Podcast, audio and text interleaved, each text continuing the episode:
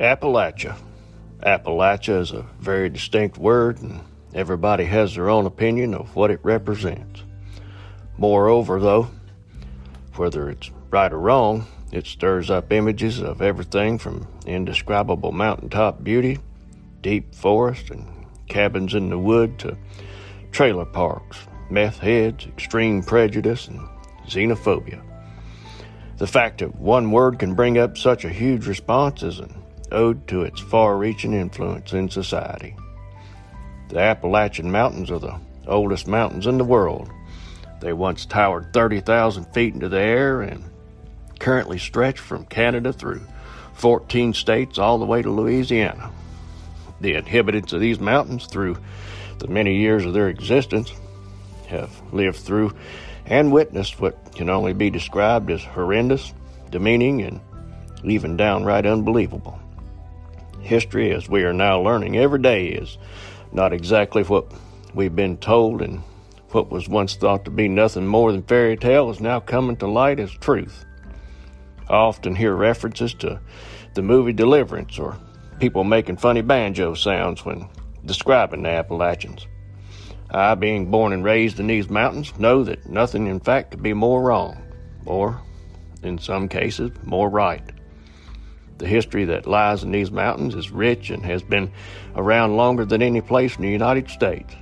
In fact, far longer than the United States itself. We'll look into these mountains and learn about the good, the bad, and the ugly history that lies within them to this very day. Hello, I'm Larry Bentley, and this is Appalachian Murder, Mystery, and Legend.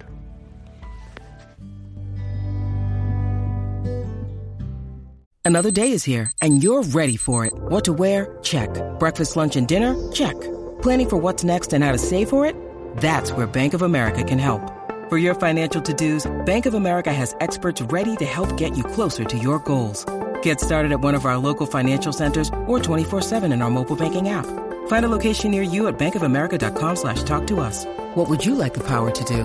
Mobile banking requires downloading the app and is only available for select devices. Message and data rates may apply. Bank of America and a member FDIC.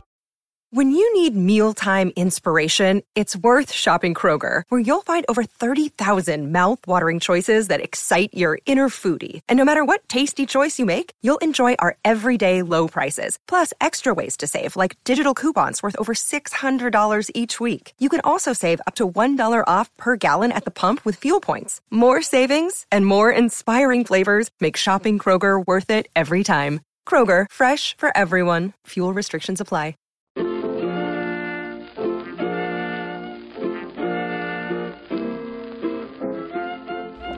Welcome back, my good friends. Thanks for stopping by so soon again for a bonus episode. This one comes from a member of our Facebook group, David McKinney, who was raised in the Appalachian Mountains of Omar, West Virginia. Thanks, David, for leading us on this one. From north to south, east to west, the entirety of the Appalachian Mountains are dotted with mines. Most of these mines are coal mines. Once the coal was found and coal companies would move in and set up a company town. The coal miners of the Appalachian Mountains, who have been on the forefront of some of the most tragic stories to come out of these mountains, would come to work in the towns for the mines. These men, with their great resourcefulness and sheer strength, were likened to superheroes in my book.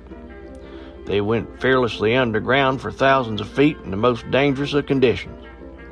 These men had a brotherhood among themselves that ran deep.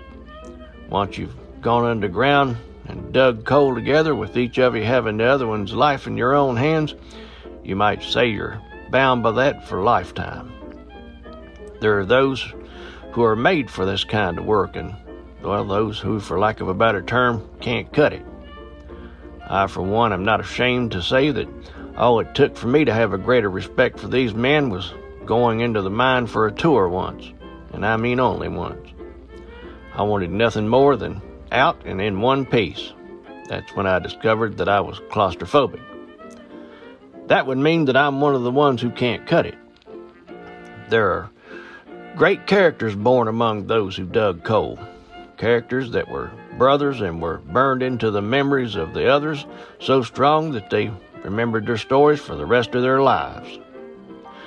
Have yourself a seat and let me tell you the true tale of one such character.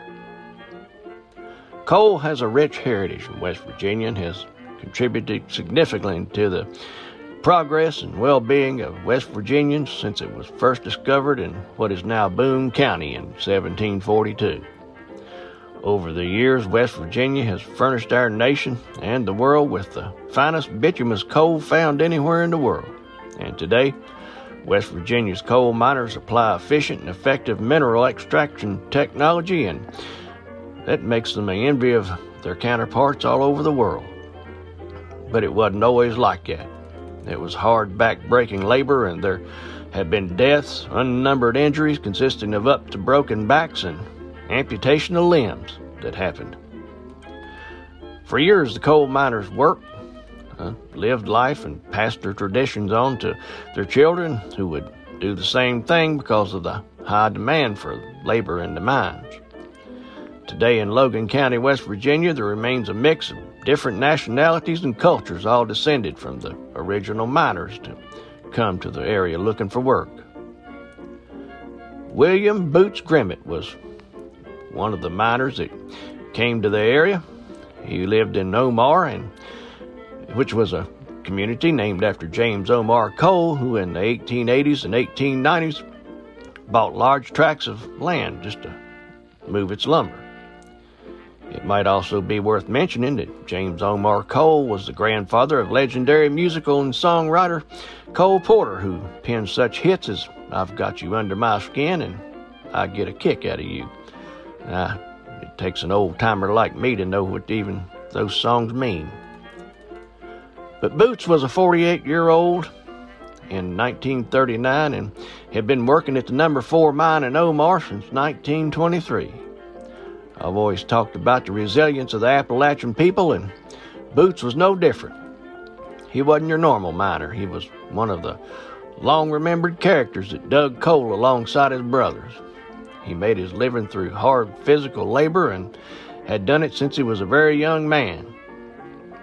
When it came to mining, Boots could load the coal, run a motor, clear track, and many other labor intensive jobs that would be backbreaking to anybody, even in the best physical condition today. His brothers at the number four mine would marvel at his ability to get in and out of the large mine cars. He would use his great arm strength to flip himself over the edge of the car. There was no question that Boots could cut it in the mines.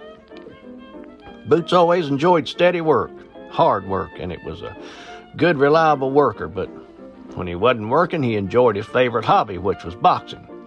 He didn't box himself, but enjoyed following the sweet science in action. His favorite fighter was boxing great Joe Louis. Boots would proudly say that every time the Brown Bomber boxed, he had a little bit of money riding on him. By now, you're probably thinking that Boots could work with the best of them and was good at what he did, and you're very right about that. But you're also thinking, so are many others that he worked with, and you'd be right about that too. So, what was it that set Boots apart from the others? Well, Boots was born in Warrior, Alabama in 1891. When he was just four years old, he was struck by a train and lost his legs. In today's society, there are many services and even prosthetics that can be custom fitted to the victim of such an accident to help them in their mobility and give them the ability to somewhat assimilate back into society. Back in 1895, it was a whole other story, especially for a poor black family. In the segregated South, it was probably next to impossible for Boots to receive anything much beyond life saving treatment. Boots remembered being called for the service in 1917 after the U.S. entered World War I. He was the first man in war to be examined by the military doctors. The doctors declared him perfectly fit, except that he was missing his legs. They gave his height at four foot four inches. Boots would have been a big man if he hadn't lost his right leg above the knee and the left one between the foot and the knee. He used a set of 36 inch crutches to maneuver and was able to walk as fast as any other man around. If not for the great need of the miners at, or the mines company at number four mine in Omar, there probably wouldn't have been a good chance that the, they wouldn't have hired Boots, thinking that he would probably couldn't cut it. After all, there were very strong, physically fit men who couldn't cut it. Had that happened, well, I'm sure Boots would have moved on to other things, while the mine company would have failed to gain the exemplary worker who literally thrived on the hard work. There's no doubt that Boots had to have a tremendous outlook on life in order to make it. Once he walked past a one armed man holding a tin cup standing on the porch of the company store. Boots dropped a half dollar in the man's cup and said that it was must be tough being crippled. Boots would always scoff at anybody who tried to pity him over his handicap, saying people just don't know how little they use their legs. If you think it over, you'll find that the only persons making their living using their legs are dancers. Well, Boots is now long gone, but lives on as a shining example of Appalachian resilience and fortitude. Makes me think, eh, as it probably should most of us, that we sure got a heap to be thankful for. I hope you've enjoyed the story today. If you have, please rate and review the podcast and don't forget to subscribe. Go over to our Patreon page and look at Appalachian Murder Mystery and Legend and give it a look over. I have added Patreon episodes, and uh, they're exclusive to Patreon, just a few of them. Or you can go to Facebook group Appalachian Murder Mystery and Legend podcast where we can discuss everything Appalachian or whatever else you'd like to talk about. I'll be back soon with another Appalachian Murder Mystery or Legend. I'll see you then.